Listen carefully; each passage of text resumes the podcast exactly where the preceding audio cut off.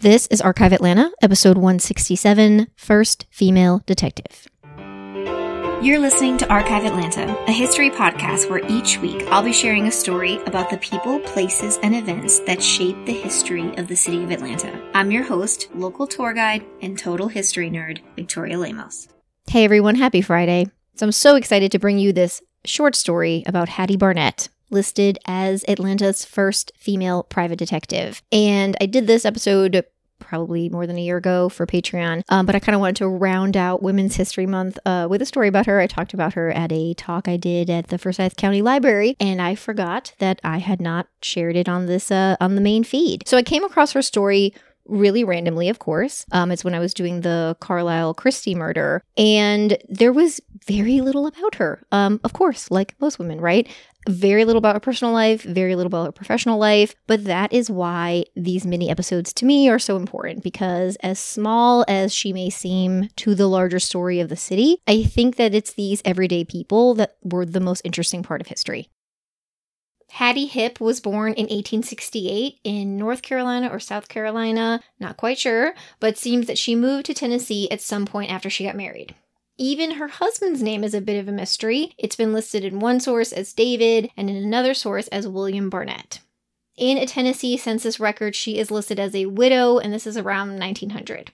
By 1903, Hattie Barnett lived in Atlanta at 78 Hood Street and she operated as an independent private investigator or detective. We don't know how she got into this field, but I did a little digging, and there was only one detective agency listed in the 1906 directory, and she didn't work there.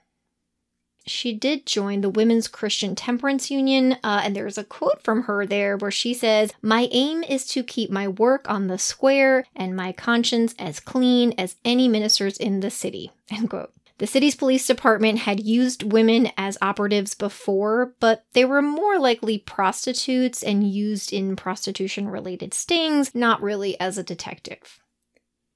Records from the time label these women as Secret Service detectives. This is not what Hattie does. She works with private clients, mainly specializing in busting shoplifters. So in 1907, she applies to the city of Atlanta for a detective license, but she was denied. Two years later, in 1909, the police board recommended that Miss Hattie Barnett was given a license. And at this point in her life, she's living on Luckie Street, and the board notes her as a successful local lady detective. On her application, she states that she's been doing detective work for 20 years, and having a license would better allow her to serve Atlantans. Her license was granted, and this makes her the first official female detective in the city. The way the system worked is that each year you had to go in front of the police examination board and get your license renewed. And just from the few stories I read, I think Barnett was a bit of a character. So in 1912, the newspaper calls her Atlanta's petticoated Sherlock Holmes.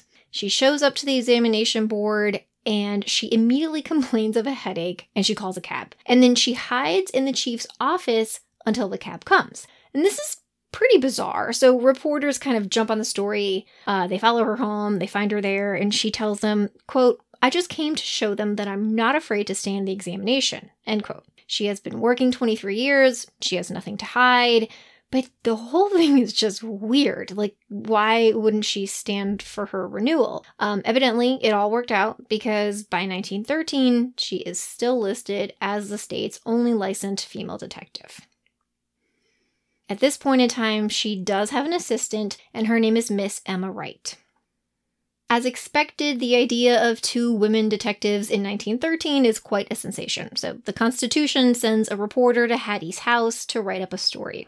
His first surprise is that she's a regular person. And then the second surprise is that her kitchen is spotless. Because, you know, how could a working woman also maintain her household? I don't know. She tells him that she started working as a detective at the age of 16. Uh, she's been doing it for 14 years, so he does some basic math in his head and calculates she's about 30 years old. Her specialty is shoplifters, and she says she can detect secret compartments in women's skirts from a mile away.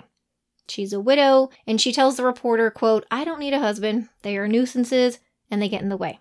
End quote.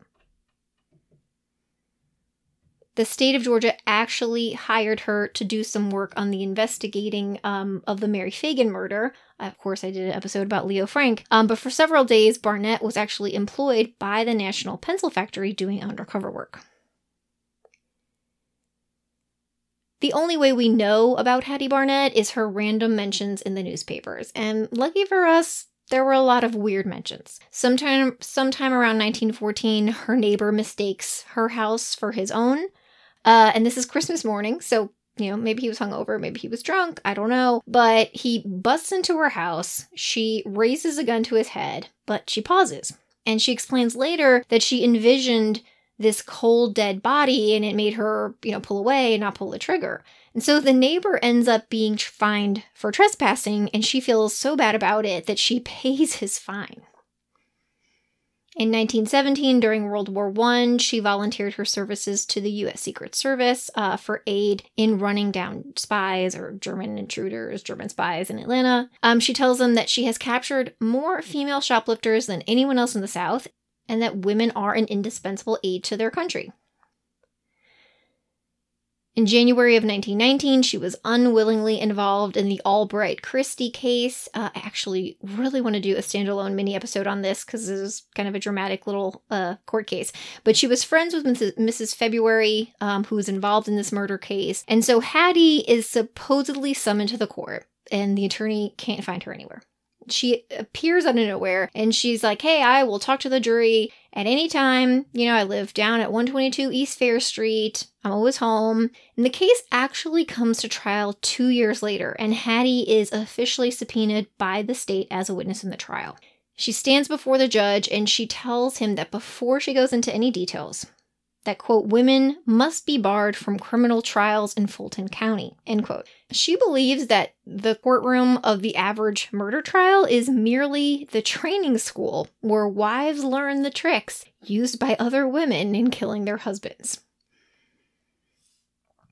Hattie barnett died in may of 1923 in a local sanatorium. We don't know what ailed her but it is clear that she knew death was coming because she had specific written instructions about her funeral. Her pallbearers and undertakers were explicitly named in her notes, and when she died, her services were held at the chapel of Barclay and Brandon, with Reverend B. R. Lay officiating and Police Chief Beavers, Chief Matheson, and Sheriff Lowry among the pallbearers.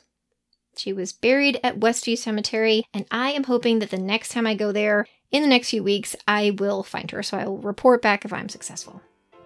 So there you have it, the story of Atlanta's first female detective. Thank you everyone for listening. Remember to leave a rating and or a review. Uh, you can visit the Patreon link in the show notes if you want to support the podcast. Hope everyone has a great weekend, and I'll talk to you next week.